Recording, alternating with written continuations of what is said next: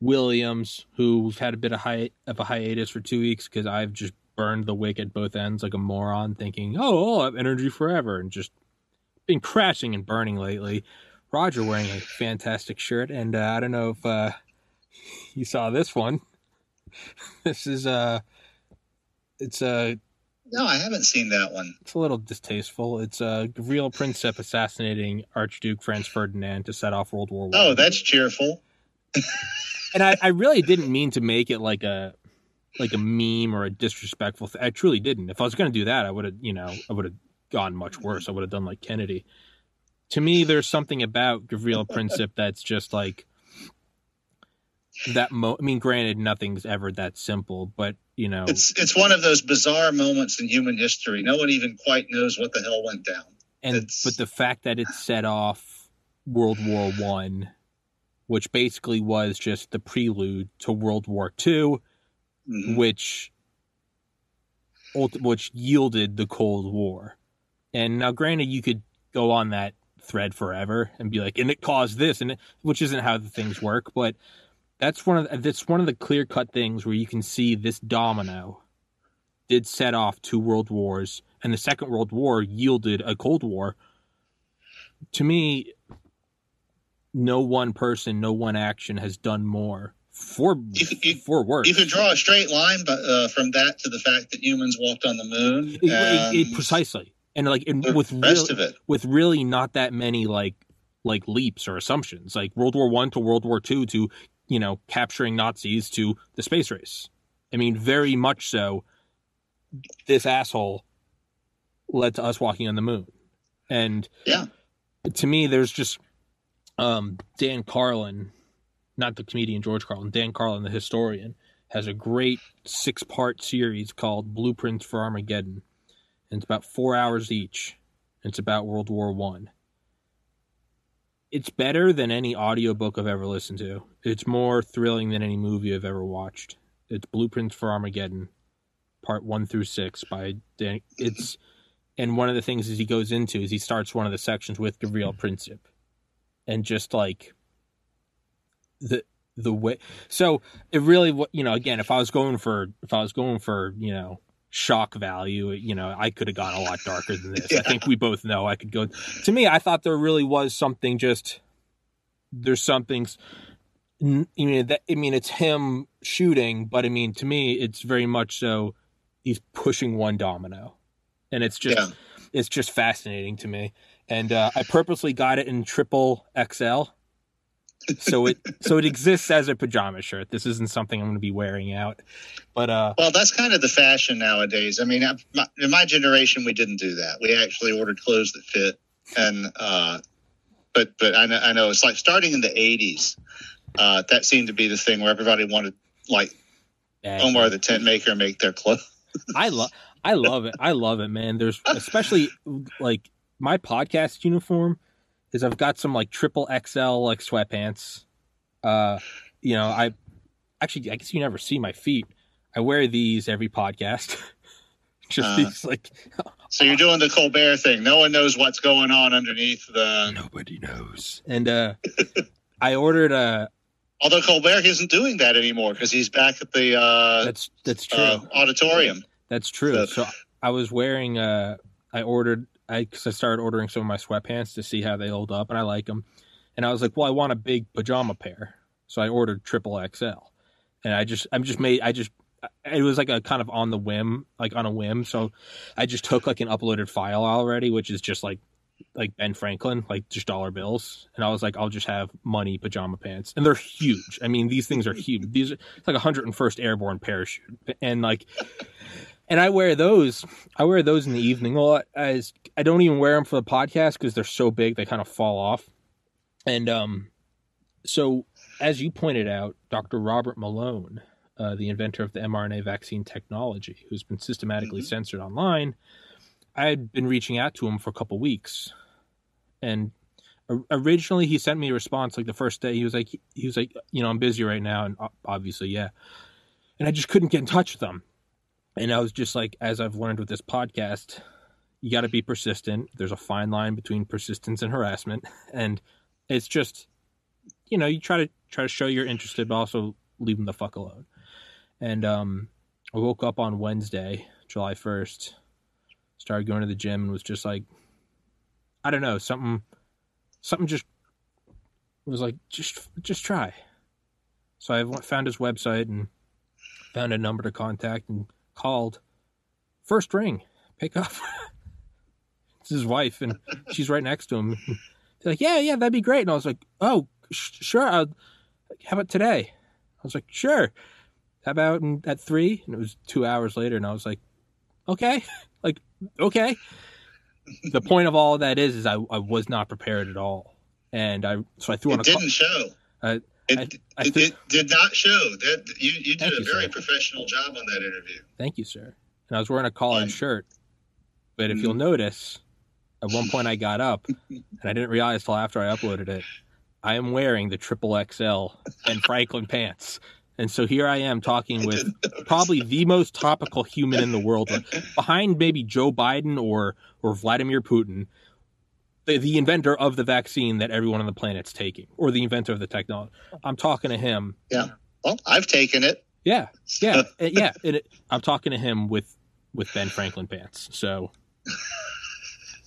take from that What what, you what I Yeah. What I liked about both of those interviews is is that uh, they were both.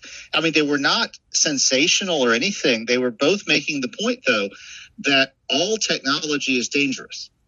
I mean, that's simply power is dangerous. Yeah. Technology is power. Power is dangerous, and the thing that uh, heats your house and lights your way and does all of these wonderful things for us can also burn your house down and electrocute you. I mean, it's just that's the way of it. Sometimes these things turn on us if you don't use them right or if you get unlucky. And that's not to say technology is bad. Uh, it's not to say that this particular technology is bad. It's just to say be careful because if you touch that exposed piece of metal, it might electrocute you. You have to be aware that there are risks. And that doesn't mean you shouldn't do the thing. It means that you should be prepared. If you do the thing, it might not go the way that you expect. And that is a sensible warning. Hmm. And that's what both of these men were trying to convey. Uh, and I think what they hit was an overreaction to the Trump administration trying to pretend that it, it wasn't a threat at all and that uh, the vaccine wasn't necessary and it was a waste of time and that we shouldn't do anything. And when that got pushed back, then it got pushed back so far that we, we couldn't actually acknowledge that there was a downside to the other side. And Google is infamous for not having human related customer service. And, you know, they, they want to automate everything by machines. I mean, they are actually the company. You would think, why would Google be trying to develop a self-driving car? Because Google wants to do everything with fucking machines. That's that's what they do, and that includes customer service. That started, in fact, with customer service. So they don't want to have to have a human being sit down and think about whether your video is actually offensive or dangerous, or whether you ticked off the keywords that the machine detected that says, oh, this thing violated the guidelines. And uh, I think that they have been kind of pushed into a more normal mode lately because I don't know if you saw it, but they banned the channel Right Wing Watch. Yeah, yeah. I, I actually, I actually just before this, I talked about that to to Dale. But yeah, no, Yeah, yeah, that, so- yeah. Well, they reinstated and- it. Yeah, they yeah that lasted for about two hours, I think, and they they got a huge pushback on it, and I think that was when uh, that made them realize that uh, no, at some point uh, you have to assign a human being to take a look and make sure that the thing you're doing is the thing you want to do. Yeah. Uh, so anyway, um, I don't know if we have time to get to it. My plan for uh, the next curators reading was to do four episodes, episode 17 through 20, which is the next uh, made, you know, kind of major minor arc. Uh, we probably have time to do it. I think we got like 45 minutes left. Yeah, I was gonna. Um, yeah, for everyone listening, I've got some obligations. So it's gonna do short. Yeah, I was gonna bring that up. I was gonna say we can resume next week with it. We can push it in now. We can do whatever you Yeah, want. or we can just talk about other stuff. I mean, it's been a little while, so uh, let's yeah, let's, it's, let's just- your joint. let's catch up. Let's just catch up. Let's just fucking wait. I also cause I, I don't want to I don't want to rush the readings. I don't want it to feel like we got to you know. It's, Yeah. Um, but it's I was talking about that with Dale, and I was talking about how I was following that. I had never heard of Right Wing Watch. I, I, it was just not in my consciousness, and to me, my stance is always the same. Everyone needs to be able to talk. Everyone needs to be able to discuss. And there was an irony in the kind of Twitter shitstorm around that. That was like, you can't ban this. This is this is censorship. And it was like, Yeah, these aren't the bad guys. These are the guys who watch the bad guys to make sure that they're not doing anything too bad. but the point the point to me was is do you see how censorship feels and people were commenting kind of snarkily wait wait isn't it a private company? Why don't you just go build your own youtube? Because that's what's been said to me. And people are like we can't go build our own youtube. Youtube's like a monopoly but but and to me there was and i agree with them there should be no censorship. But it's you see when that you see when that that sword swings back. And what starts as censorship of say in Alex Jones, you see when that when that thing gets when that demon gets loose, it takes it you start your controlled burn to get rid of the brush, but you see what happens when mm-hmm. it goes into a forest fire. And it's to me it's sure my ego wants to sit there and be like, How does it feel, motherfuckers? To get but the reality is like what what what do I want more? Do I want the high horse feeling of saying see how it feels? Or do I want to get to the deeper problem and be like, hey, look, it, it sucks because what happens Mhm. when okay, you're a right wing watch what happens when you do get censored? To me it was Yeah. which is why I had on Malone. I was like it, it's not good when we just start stamping everything out.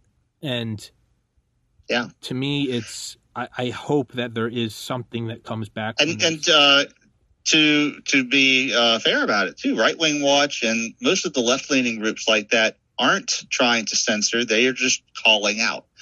They, they they don't want to stop you from being able to say whatever you're saying. They just want to make sure that if you say it, someone is over your shoulder going, "Yeah, uh, by the way, this guy is being funded by Exxon or Yeah. or, whatever." You know, oh no, it's- I'm it's, uh, I'm I'm a hundred percent for right. You know, you know, I'm a conservative. I like Trump. Mhm. I am okay with right wing watch because above all else, above all political leanings, above the flag behind me, above which way I lean left or right, is and I think I've argued this well, and I I, I believe I've been consistent. It's been there's some core values, and at the at the at the core of them all is we have to be able to free we have to be free to talk or we're never going to have a free marketplace of ideas so again to me it Yeah. was is interesting that was like no we're we're you know we're right wing watch you can't censor us. And to me it was that's how it feels when you have me going on there with dr mobeen and dr malone both saying hey if you're in this age group get the vaccine. There was no mm-hmm. anti-vax this is 5g illuminati. And to me that Yeah. was the importance is like you throw the baby out with the bathwater and you start causing more damage than you do good Yeah, I, well, and the thing is, all they're doing is a variant on something that I uh, was taught many, many, many years ago, which is all toxins. your audio was getting crazy just for a second you're good now How about no you're good okay? Uh, uh, s- you've probably heard the, fra- uh, the phrase uh, "all toxins are drugs, all drugs are toxins." no I haven't. The it, it's one of those things that's uh, those doctrines that goes around in medical circles, and it's basically uh, that the uh, any chemical that is uh, active enough to be useful is probably also active enough to be dangerous under the wrong circumstances. And that's all both of these men were saying is that for some people, the circumstances may not be right and you should be careful about it. Now, I was there the first day that I was eligible to get on the waiting list. And uh, four days later, I got my first jab of Moderna. mRNA vaccine, uh, and I didn't have a problem with it, uh, nor on my second jab. And I got my second jab the day that my wife got her first because she didn't have the uh, what do I call it? Uh, health problem. I have coronary artery disease. So even though I wasn't 65, I was eligible in phase three. Um, and the the thing is that yeah, uh, I think if you uh, the thing about COVID is that it doesn't kill you the way most viral diseases do. Most viral diseases kill you by messing up enough of your cells that your uh, your own cellular mechanisms don't have enough of their workers present to do what they need to do to keep you alive. COVID drives your own immune system apeshit, and that's what kills you. So if you have a reaction to the COVID vaccine that is just faking your cells out to make enough of this protein to get your immune system's attention for a few hours, and that gives you a problem, that that actually makes you sick that probably means you would have had a much worse problem if you got the actual disease, Sure. which is there for more than a few hours. So my take on that was like, yeah, you get the vaccine, and that if you have a negative reaction to it, thank God that you got the vaccine because it probably means you need the you needed the vaccine. Sure. Um, that's a, a take on it that I developed before I even got the vaccine myself. And I was like, you know, you hear about this and it's like, well, if if you get a bad reaction to the to the vaccine, that that just means you've had spike protein in your blood for a few hours, just just enough to get your immune system's attention. And that causes your immune system to go crazy enough to make you sick. What would your immune system have done if you actually got COVID? Precisely. And, uh, you know, I'm pretty sure I had COVID last April. Uh, at the time, you couldn't get a test for anything. Um, but I was exposed to one of the first hundred people in Louisiana who tested positive. It God was about a week. Roger. It was about a week after that exposure that I almost hit the floor when I got out of bed uh, because my hips hurt so much. I didn't know what was going on. Uh, no one had told me that joint pain was one of the symptoms of COVID because no one knew that yet, except in Wuhan. Um, so I was just, you know, figuring out new ways to tie my shoes because I couldn't bend over. And, you know, this is basically like, okay, well, I'm 56, you know, it's arthritis now. Yeah. Why? That's great. And then uh, after about two weeks, it magically went away. Now, arthritis doesn't magically go away. So that was when I went online and started searching, and I found out that in Wuhan, where they tested everybody, uh, 16% of the people who tested positive said that their only symptom was joint pain. I was like, oh, so that's what happened. But I still got the vaccine at the first opportunity. And uh, I would advise anyone else to as well, simply because if you have a negative reaction to the vaccine, it probably is an indication that you really, really need the vaccine. And of course, now we have the Delta variant coming on that's much more contagious than the original version. It's new and improved. Uh, so, um, in every, you know, in, in Louisiana, we're at like about 35, 37%, I, I want to say, which isn't nearly enough for herd immunity. But on the other hand, we have like 92% of the people who are being hospitalized for COVID are unvaccinated. Yeah. So that tells you also it's like, okay, it's not perfectly, it's not a perfect defense. I could still get COVID even though I've been vaccinated and I probably had the disease, but I almost certainly won't end up in the hospital because of it. Yeah. Now, on the other hand, I could catch it and spread it to you if you're not vaccinated. Yeah. Because I'm not wearing a mask anymore either. You know, it's like everybody's gone, it's like masks, that's so last week. That's, you know, we're not doing that anymore. No one's requiring it. And I'm not going to be that guy that uh, makes a big, messy public statement over it. So Yeah. it's like, you know, I'm not worried for myself anymore because I've got my defenses. Now, if I go to a place where someone else is wearing a mask, uh, or the, the the sign at the door says we still require masks, I'll put a mask on. Sure. That's only polite and, Private and company. reasonable. exactly. Private fucking Um, company.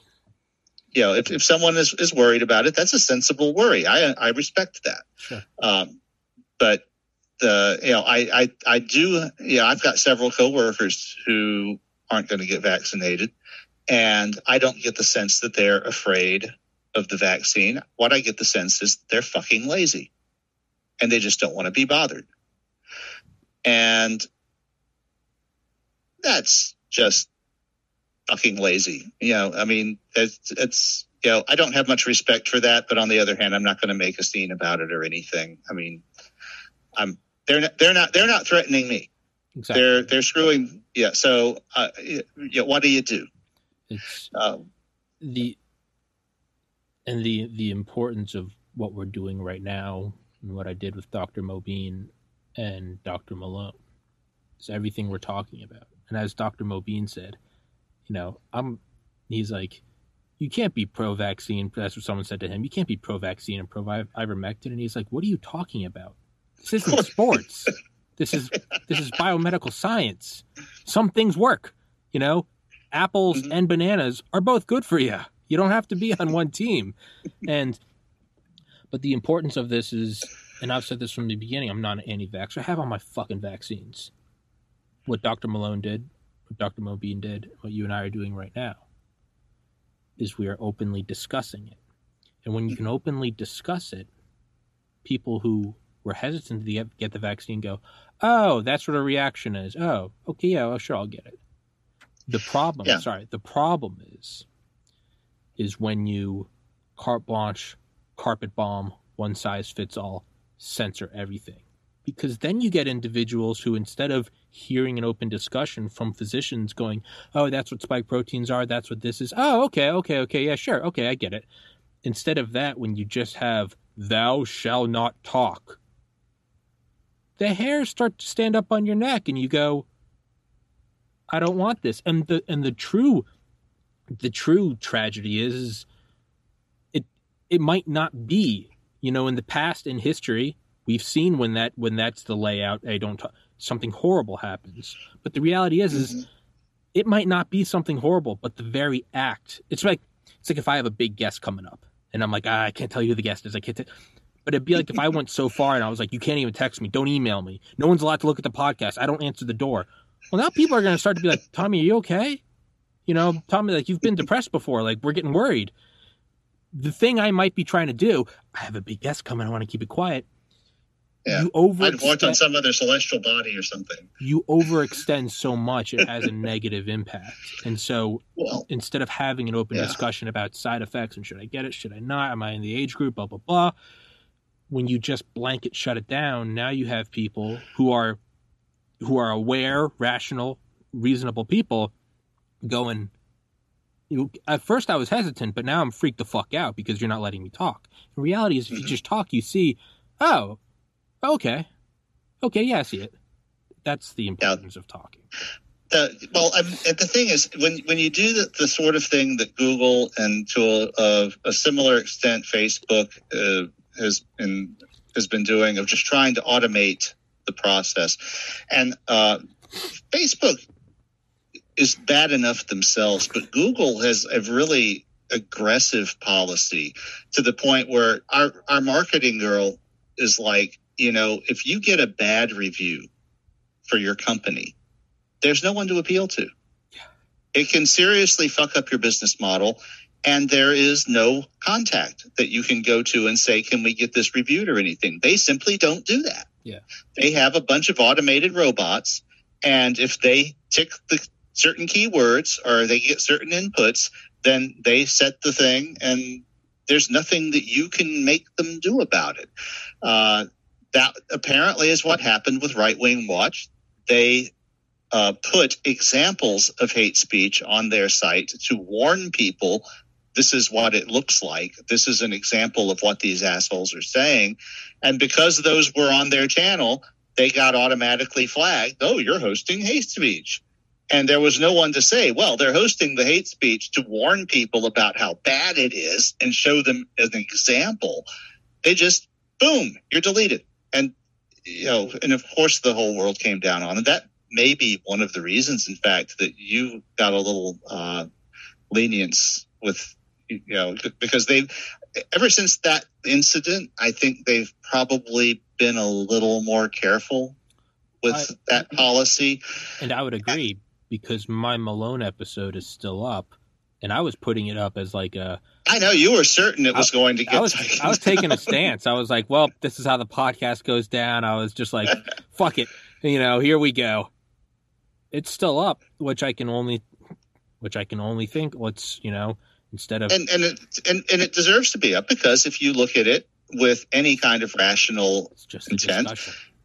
yeah and and it's a very even discussion it's not anti anything it's it's not promoting any kind in fact it's not really promoting anything It's it's shit. it's more just yeah so uh apparently you know someone may have figured out that they were uh letting the robots run a little wild over there at google um but that their whole corporate attitude has always been annoying because of, of that sort of thing you know it's and the thing that i've always said too is you know, of course, when they were first formed, they were seen as very idealistic company. Their motto was "Don't be evil." And uh, in the year before the IPO, when they started doing some of this really crazy shit, and uh, I, I, I was actually one of the first who started to remarking to people, you know, I think they dropped the word "don't" from their motto. Oh yeah, no, they, they, they brought in a consultant and they were like, hey, we got to streamline this. Well, they literally did run a thing where they they said they said they realized that their monetization was advertising, and they realized that they were an advertising company and that they should start to act like it. And boy, did they ever! So you know, before that, they were like, "Well, our job is to democratize the internet and bring content to people and connect people to the content they need." And then one day, somebody did a presentation in a boardroom and said, "You guys." may not realize it, but you're in the advertising business.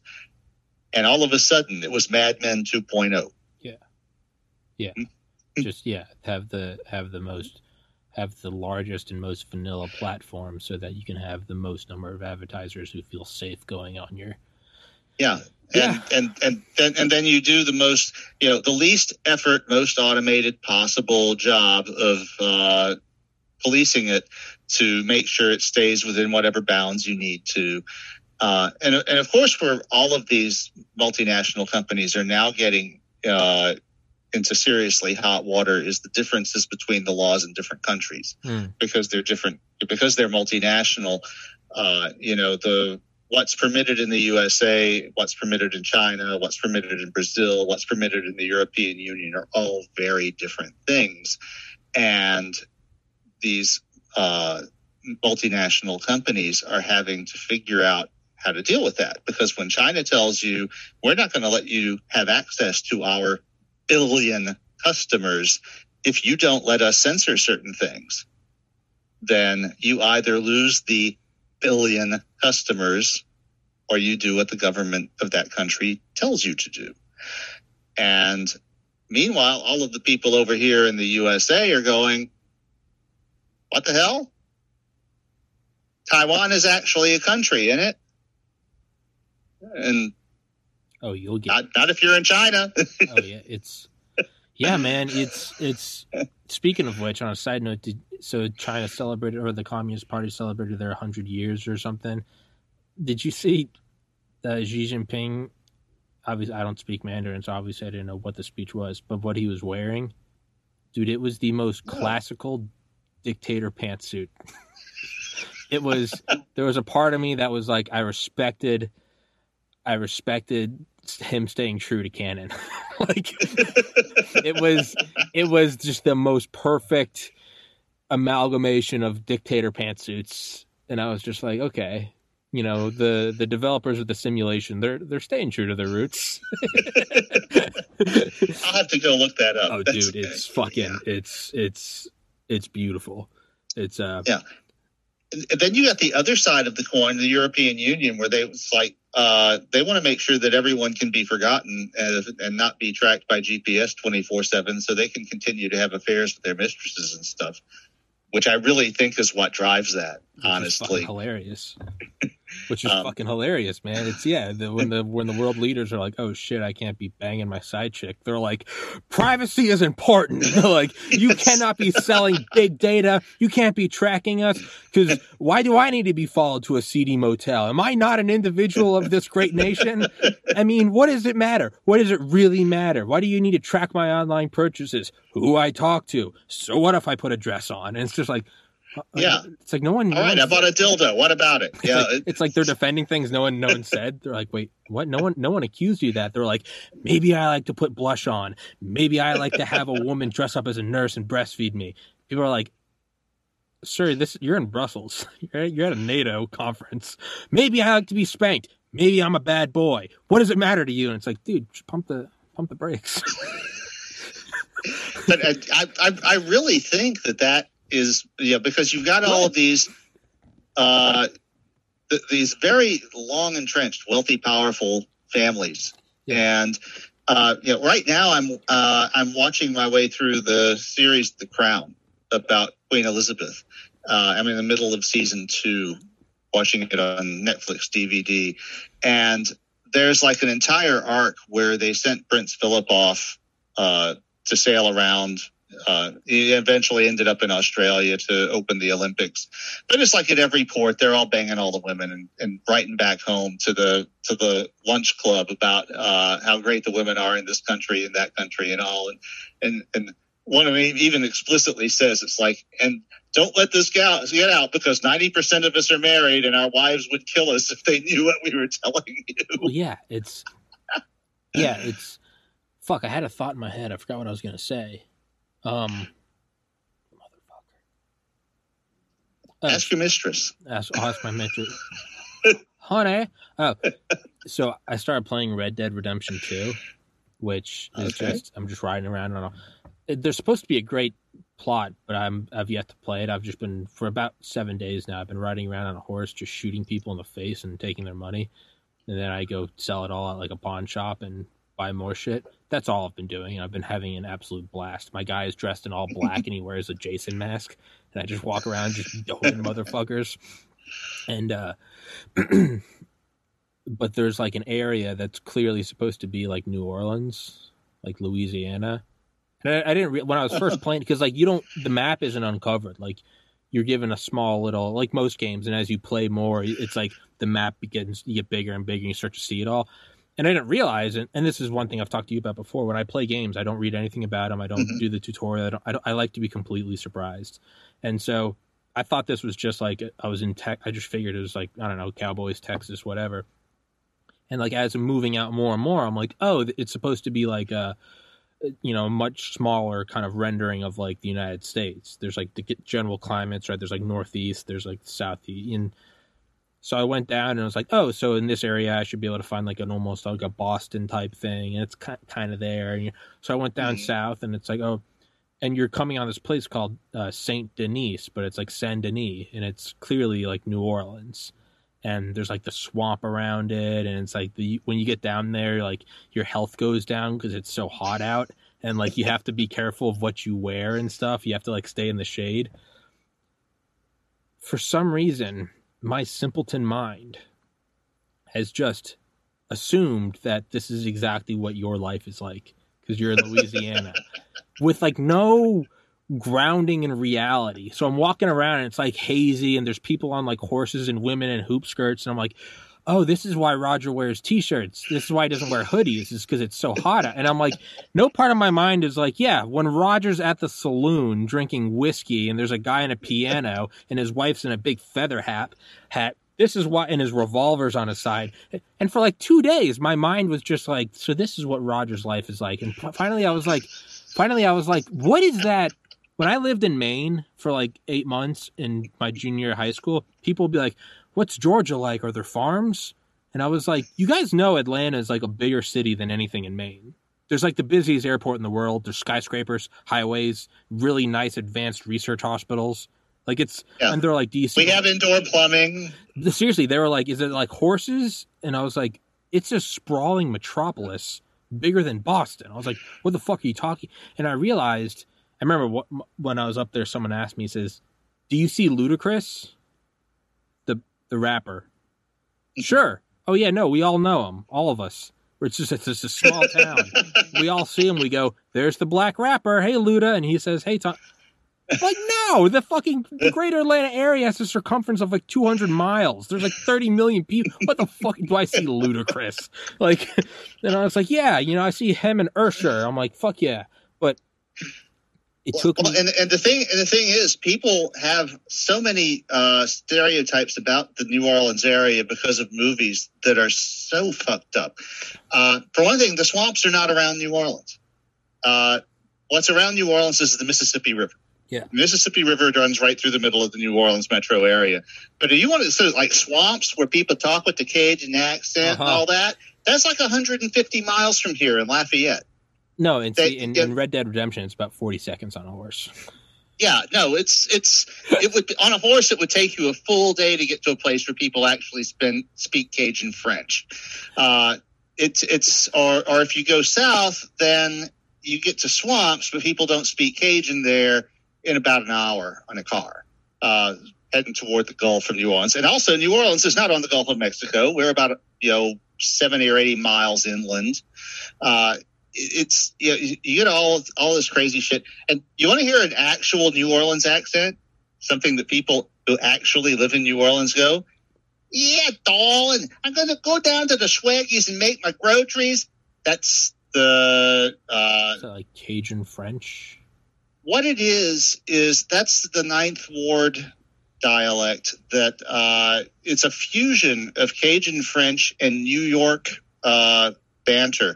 Uh, it's actually the the uh, verb yeah, the, the, the verbal cues are more new york northeast but it's like if you took someone speaking new york brooklyn uh, patter and played them at half speed. Okay. and that that's what the ninth ward accent sounds like. And of course that entire culture got dispersed in the diaspora after katrina because that whole area was under 10 feet of water after katrina Yeah. so a lot of those people left and never came back uh, but there's a guy named bunny matthews who draws a comic strip called Vic and Nat'ly which is set in the ninth ward and uh, he is actually credited with uh, documenting what he calls some of the wonders of ninth ward linguistics. and uh, but no pe- people don't have any idea about that. You know, it's like normally you see a movie set in New Orleans and you have these people that are like speaking with Cajun accents. No one in fucking New Orleans has a Cajun accent. Yeah. You you don't even have people in Lafayette speaking with Cajun accents in the town proper. It's a city of 200,000 people. Yeah. You go an hour south of Lafayette now, that's a different story. I have been in a bar where the only words of English the bartender spoke were Jack and Coke. Everything else was Cajun. You know, he had never. You know, that was that was all he understood. But you get to the city, people. You know, they have television. That people remark on me. It's like I don't seem to have a New Orleans accent. I was born and raised in New Orleans, but my parents are from Mississippi, and we had television. So uh, I have a little bit of the New Orleans thing in me, but it's all kind of diluted by what you might call the U.S. averaging process. Uh, some of the big things are like the strip of grass in the middle of the road that separates the northbound and the southbound lanes. In most places, that's called a median. Here we call it the neutral ground. And no one quite knows why. but if you come to Louisiana, particularly to New Orleans, people will talk about the neutral ground in the middle of the road. And the most convincing argument that I've heard about that is that back in the 18th and 19th centuries, when duels were a thing, they often had duels in the middle of the road because it was the neutral ground. So, uh, but for whatever, you know, you've got little things like that. Uh, but you don't really have the the strong regional things. Yeah. Uh, that's disappearing everywhere. It's like Stephen King writes a lot of them into his things about the Maine Yeah. accent stuff. But uh, we went to Maine, I'd say about 10 years, 12 years ago. And you, you hear that a little bit on, on the coast now, but uh, you go to any of their larger cities and you just, you don't hear that stuff as much because they got television sets too. You know, they, they watch the same TV shows I do. Yeah, it's and I've I've found that. I mean, living in Atlanta, living in in Portland, Maine. Yeah, this idea that there are these wildly different. The idea that it's like Red Dead Redemption, that it's like this. You're this separated universe, and it's like, dude, it's like if you go to Boston, it's like, what's Boston like? And it's like they have they have Wi-Fi and airports, and what are you talking? There's Harvard's there, MIT is there. Like these are who the DoD is contracting for their their space based laser weapons. Like, what do you These, uh, these people helped to invent the internet. exactly? And then you, it's like, well, what's Georgia like? And it's like, dude, I had some like backwoods friends from Georgia, one of whom literally went to Harvard Medical School, and I was like, what do you what do you mean? What's Georgia like? They have the same flat screen iPhones and gigabit Ethernet. They drive a Tesla that they picked up with their Uber that they paid with with money that they cashed out from Bitcoin. What do you mean? What is it? These little these little pockets of of culture they really exist. I mean, you truly got to go out. Even Valdosta, where I lived for two years, when I first went there, that was more of like the South than Atlanta ever was. You went there and you, in all the bad ways, you went, oh, this. Yeah. But even my two. Oh, and I've been in places like that too, Oh, yeah. because you get you get far enough from the big cities, then you still get, like I said, there are places in uh, Acadiana parish, you know, in, in the Acadiana parishes where, yeah, people literally do still speak Cajun French and don't know much English, and there's much of the northern northern half of the state looks more like Mississippi than New Orleans. People don't realize that. Uh, this is one of the interesting things about Louisiana politics because a lot of you know you've you've got about half the population is in the New Orleans area. They lean very heavily blue. You got about a third of the population that is north of Baton Rouge. They lean very heavily red because they're almost identical in composure to Mississippi and Arkansas. And then you've got Acadiana, which is its own thing. And that is why we have a Democratic governor. and it's why uh, Edwin Edwards got elected three times. So you've got that that weird mix there.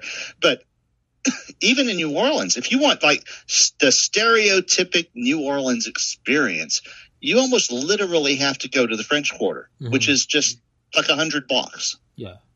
That's you. You get out of that, and the further you get from the French Quarter, the more like the rest of the United States it looks. Until you get out to the suburbs in uh, in New Orleans East and Metairie, and it looks exactly like the rest of the United States with slab on grade houses and TV aerials and satellite dishes and the rest of it. You know, it's it's you know the the history only lasts as long as the architecture does, basically down here. Yeah. It's Um, yeah. I and mean, and I, I get that sense in a lot of other cities too. You get to the core of the city, like a city like Baltimore, uh, New York City is almost like. You know, there's not even anything there left. But uh, you get to to a place that does have an old central city, then you'll have some of the old architecture and all. Uh, and then, of course, we think, well, it's like you know, you're hanging out in the French Quarter, and there's all these 350 year old buildings, and you think that's really cool. And then uh, the one time I actually crossed an ocean, I actually did it for work because the reason I avoid crossing oceans is work. Uh, I don't want to be too far away. But they sent me to England uh, to install a system. And there's a 900 year old castle in the middle of the town that we're staying in that is still in use as a courthouse and a jail Jesus. and you're just walking around in the woods, taking a nature walk, and you'll just run across a plaque. And it's like, oh, this is a fourth century AD Roman bath. You just you just stumble across this shit that's more than a thousand years old. You know, it's like everything everything in the United States is like brand new by comparison. Oh yeah. No, it's And so this is one of the things between us and the Europeans that uh, we have no idea. Yeah. They they feel the depth of their history just going on a walk in the woods to watch birds or something, you trip over something the Romans left there a thousand years ago. Yeah, yeah, it's yeah. I remember University of Georgia is the oldest public uh, U.S. college. Uh, Harvard beats it, but Harvard's private. But there's like yeah, there's like a building right near the entrance that there's like debate halls, like the debate team is still there, and I think when I was there, I want to say like the only thing I ever saw because sometimes I'd walk by there going to like uh, some classes, but it's like right near the front of it, and it was like like the newest. They had like a little fucking what am I just kind of not poster or just whatever outside. It was like the newest thing, and it was like come here to hear debates about like the PPACA, the Patient Protection Affordable Care Act, Obamacare. So this was like 2012, but it was that same building that people were discussing. Uh, it was already it was already about 80 years old when people were discussing whether or not the union should stay together. And it was like that same building. And like that's old as fuck, Yeah. but it's only 200 and coming up on 240 years old, right? 240, yeah. Yeah. You got to But it, it, you've got you got that sort of thing in the core of old New Orleans, and uh, in a few a handful of other cities uh, that have that legacy. But then if you take that like Disneyland and try to stereotype that as okay, this is the New Orleans experience. You is realize what a vanishingly small percentage of New Orleanians actually live in the French Quarter. Yeah. You know, It's like, it's like thinking again, it's like thinking Atlanta is like, oh, so you boys are all Confederate flags, and it's like, dude, my friends lived in like high rises in downtown overlooking Hartsfield Jackson, where planes are landing from Hong Kong. like, what do you, you know, what do you, what do you, what? It's it's, but it made me think. Um, it's I think it, it was Joe Rogan that said this several years ago, but he was almost like if you grow up in a small town some people get out, but like a lot of people stay. He's like, there's some people that's the life they want. It's a perfect life for them. They love the small town life. But he's like, Mhm. you always kind of have those like this stereotypical like right the the guy that's at the bar that you know still talking about high school or something, and it's like, but then you have like the person that kind of gets out and goes and becomes something else. It's more of a trope than it is real. It's kind of reality, but he's like, right, but that's kind of a hmm. recurring. That's kind of a recurring theme, right? You, you got away, you went out to the big city, and you made something of yourself. His his analogy was like, it seems where it's like like the the cradle of civilization, the Fertile Crescent. He's like, it's almost like that's the small town because I mean, what is the I mean the most barbaric area, right? It's it's tribal warfare in in the Middle East. That's the most backwards. It's the most brutal. Uh, uh, you know, women can't show skin. You know, clitorectomies, like just beheading people because they looked at you the wrong way. It's right. That's where it is. He was like, and it almost seems like as you as you get away from there, it's almost like getting away from the townies. And he goes, even in the United States, it's like Boston versus like going out west, right? Where it becomes more and more progressive. That's where these things are birthed, right? Like the free love movement, Summer of Love, uh, like Berkeley and shit. Mhm. And he's like, there's this kind of weird thing where it's like the farther and farther you get away, it's almost like a species divulging, or not divulging, uh, like like a genetic drift. It starts to become its own thing. But it's odd because as what we're saying now is that's becoming less and less of a thing, and we are sort of becoming this weird homogenized things where it's like, sure, the difference between New Hampshire and Georgia, it's like the weather is starkly different, and so are the accents, Yeah. but it's like everyone watches Netflix and uses like a laptop, like. Yeah. You- well, and even the weather is getting upside down. I mean, it's like it's like 116 degrees. We're homogenizing the weather too. Global warming. It's just equality for all. It's temperature equality. It's about time we got to it. But it's can, yes, so you can you can you can suffocate in your own house in British Columbia. British Columbia or Mexico City. No one's free. No one no one gets to escape it. And that's called equality.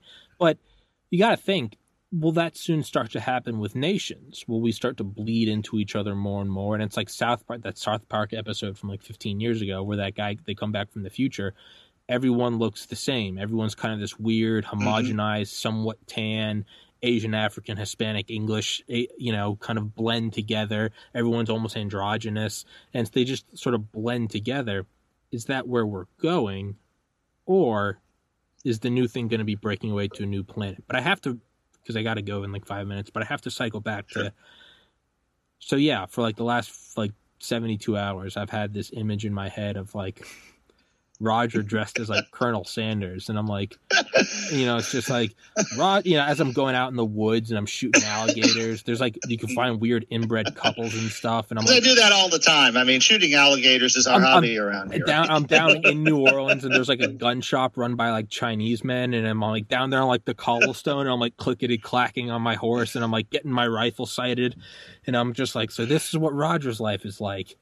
No sense of irony. And the worst part is is I've been to fucking New Orleans. Is I interviewed for med school down there, Tulane, December 6th, 2013 because I've got an autistic memory. I went down there. It's a normal fucking city. I landed at an airport and I took a cab that I got from my iPhone. Nonetheless, in my mind, I'm like, so this is where Roger types up the metamorphosis of prime intellect, smoking a pipe while a woman with like a hoop dress is sitting there fanning herself with flowers as John Astor and the Vanderbilts are over there drinking fine tonic whiskey. And I'm like, wow. I'm like, Roger lives such a. And it finally wasn't until about about midnight last night that I was like, Wait a minute. Geographically Roger lives in New Orleans. That's the only. That's the only similar. As a matter, as a matter of fact, my dad went to college at Tulane and got Oh, yeah? his degree from there. Oh, nice. Yeah, I interviewed So- there. It was badass. Yeah, uh, yeah. He he got his degree from there. Uh, a uh, PhD in physics, in fact. And I remember going down to the computer lab back when, uh, while I was playing with my toys, because I was about four years old, he would be preparing a deck of Hollerith cards to submit to have them run his computer job to to do whatever it was that he was doing in 1967 or whatever. Uh, but yeah, uh, it, it, it's it is picturesque. Even in the vicinity of Tulane, you have some interesting architecture and stuff. Yeah. But the people are not all that different than they are anywhere else. We have a we do have uh, a uh, the the Mardi Gras background thing. We have a debutante circuit where the rich people have their kids present themselves and you know this is all very old school but again that is a vanishingly small fraction of our population that lives those things Yeah. most of us live no differently than you would in atlanta or miami or anywhere else particularly anywhere else like miami where you get hit by a hurricane once in a while Yeah. because that's our big thing. And let me tell you, there is nothing like a wildfire or a tornado to make you appreciate hurricanes because you can see them coming. See him come. It's like, I was gonna say, I also I also interviewed at Miami, but there's still like this lingering image in my head of everyone down there is like a Sisqó music video with like fake tits and like platinum necklaces, and like I did see a chrome Lamborghini, but the majority of it I was like, oh, this is a city that's just kind of like in almost like the tropics. I don't know. I Yeah. have these pervading themes of, of cities that don't exist. like, Yeah. these images that aren't oh, real. it, it, it, well, and it happens. All right. It's like uh, back when we were getting comped all the casino stuff, yeah, Uh, we ate at one of the really, really fine restaurants that are that are uptown, and there was a Bugatti Veyron parked in front of the restaurant. Okay, all that's something you don't see every day. sure. Uh, but again, you know, that's also not something you see every day, even here. yeah, anywhere. You know, you've got you know the, the the population of the greater New Orleans metro area flutters around two million.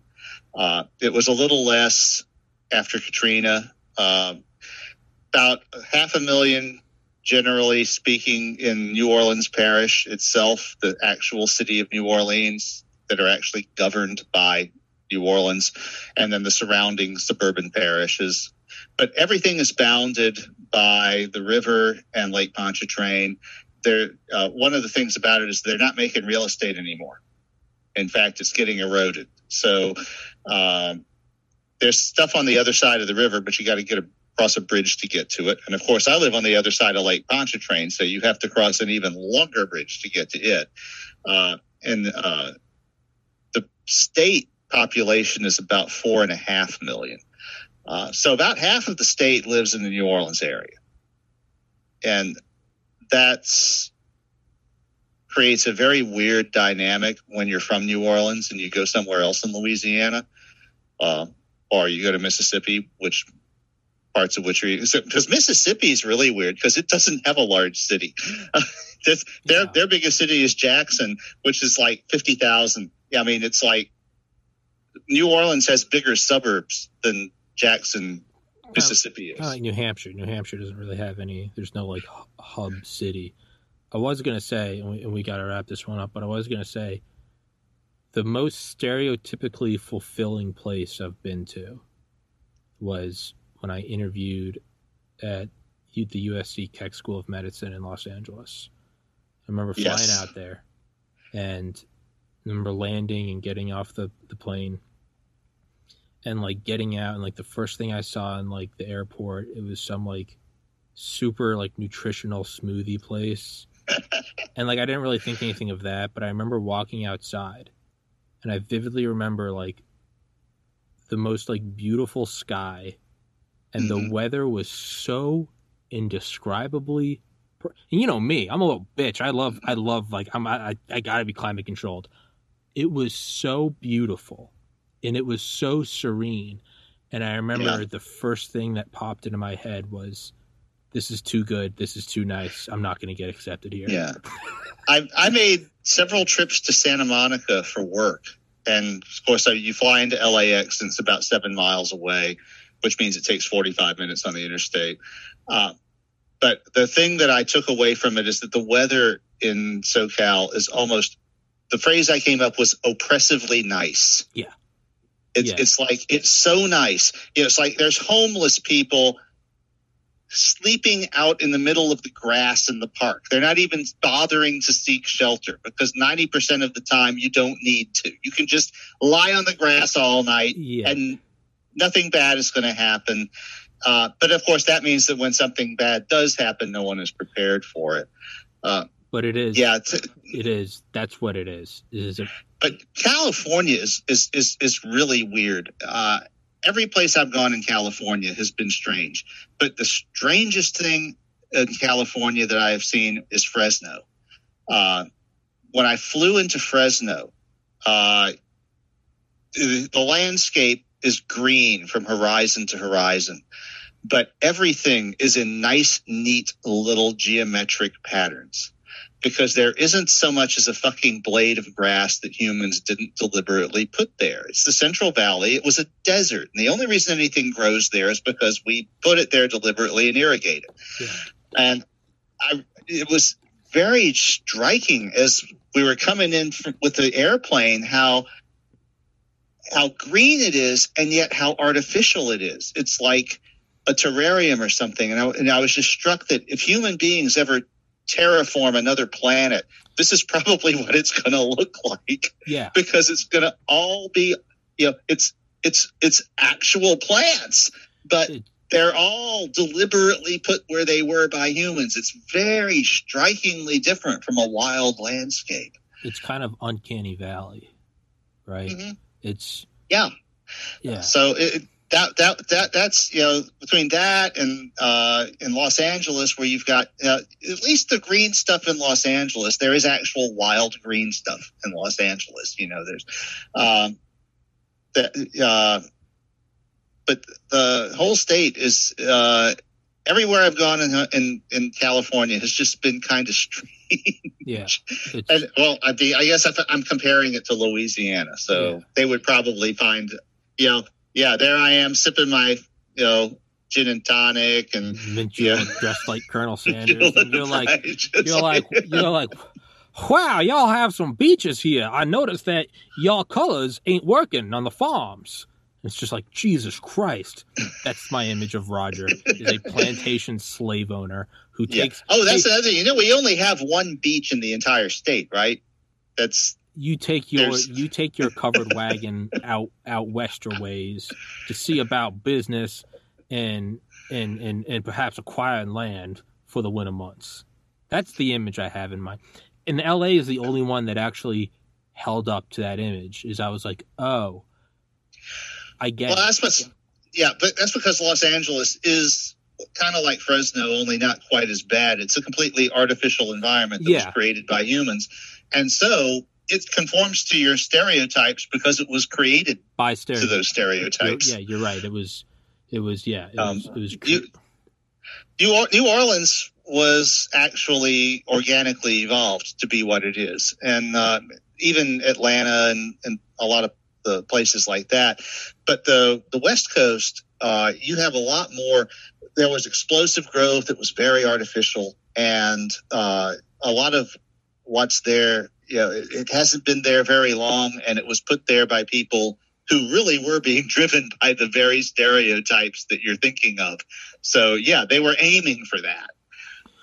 yeah, it's almost, and I, I gotta go, but it's it's almost like, right? It's almost like uh topographies of like, or like bird's eye views of like cities on like the East Coast or Europe, and it's very organic and kind of sprawling and weird. It, New York has the grid, but like it's mostly kind of this weird thing.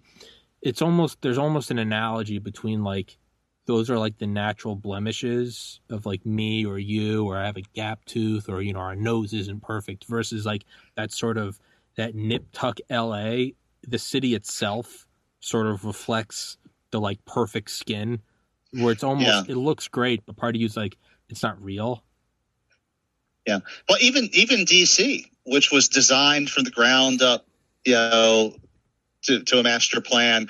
Well, that didn't go completely the way that the founders expected it to. did you know that George Washington had a brother named Lund L U N D and Lund kind of hmm. ran his properties and I, I I read this in a book like a month ago, and I, but for some reason I feel like I'm being fake news. So somebody please disprove me. It's, it's a it's a book called How to Hide an Empire, but it's uh he had a brother named Lund L U N D, and this was like a tiny little section of the book, and his brother like operated some of his properties for him, and apparently he wasn't like a very strict landlord, so sometimes people would pay and sometimes he would, and Washington was always pissed off at him. But in my mind, I like to imagine that there was some sort of like Will Ferrell, John C. Reilly stepbrothers type type story happening in the 1700s, where it's Washington. He's this go getter. Fucking building a nation. His brother Lund is kind of like fat, drinking Bud Heavy. Like, yeah, no, no, no, we'll get around to it. Like, that has nothing to do with the rest of this conversation, but that's been in my mind, and for some reason, I've just been laughing at that. Like Lund, Washington, the lesser known beer gut brother. That's like, yeah, no, I'll get you the money next week. Like, That that does sound like the basis of a Saturday Night Live skit. and that's the basis of this nation. Happy Fourth of July, everyone! Roger and I will get back to our regularly scheduled programming on Sunday, and we'll get back to reading and everything. Roger, nice shirt, by the way. Yes, I mean I uh, just ran across this somewhere. Ran across it in some some merch Yeah. store, some Um, merch store. Yeah, uh, we will probably be a little on the later side next week because I got a feeling that uh, my dad is going to score tickets for us to see the Black Widow movie. Oh, nice. So Fuck I'll yeah. probably be getting back around three or four o'clock from that It's fine. Fuck yeah. Central Time. Fuck yeah. So. Oh, real quick, is is Bezos going to space this week, or is that uh is that the I- I Virgin didn't Galactic? think it was going to be all. No, I, I didn't think it was going to be all that soon. I mean, I haven't been paying close attention to it. I just know that's the last thing that they announced was that uh, the older lady uh, was going to be going with him. Richard uh, Branson's going to go on the 11th. It's uh Okay. Richard Branson to beat uh Bezos by nine days. Um, yeah, I, I saw a funny tweet, and it goes, it was talking about Branson, Musk, and uh, Bezos, and it goes, so the the richest people on the planet are all viciously trying to get off of it. Nothing to worry about. yeah. richest motherfuckers in the world are trying to yeet themselves up there. Huh. Should we be should we be getting out of here? It's like it's like if like Oppenheimer was like, "Hey, I'm going to walk back another mile during the Yeah. test." You'd be like, "Oppenheimer and Teller are both walking behind the mountains. Like, should we be Do they know something we don't? Like Bezos, Musk, and uh, Branson are like, "We're going to space. We're getting off this planet." And it's like, um, What? Yeah, but I think they are explaining to come back after after it goes off or whatever. No, they're going to build Elysium and they're never going to come back. Which is part of our 2050 plan. But uh, Yeah. And you know, one of the most uh, prominent streets in the New Orleans uh, metro area is Elysian Fields. oh, really? I lived uh, three blocks from it for several years. I was, was going to put like- the Nike swoosh on this and just say, just do it. But perhaps not colorful. Well, also, you don't want to get sued by someone else. That's, yeah, that's true. I wonder if. You know what? There's no point in trying to defend a real Prince of hoodie. Just I'll, I'll just take it on the chin. Don't die on this hill, Tommy. Don't die on this hill. yeah. There are other hills Yeah. to die on. But um, Take it, take it, take it from George Hotz, who got sued by Sony. It's just like Yeah. not worth it. Yeah. I'll go down. I'll go down on this hill. Roger Williams, author of my favorite book, Metamorphosis of Prime Intellect, which will be in the description. I highly, highly, highly fucking recommend it. Happy Fourth of July, everybody. Stay safe out there. And uh, America, despite all of its flaws, is a pretty fucking awesome place. So uh, thanks for being here.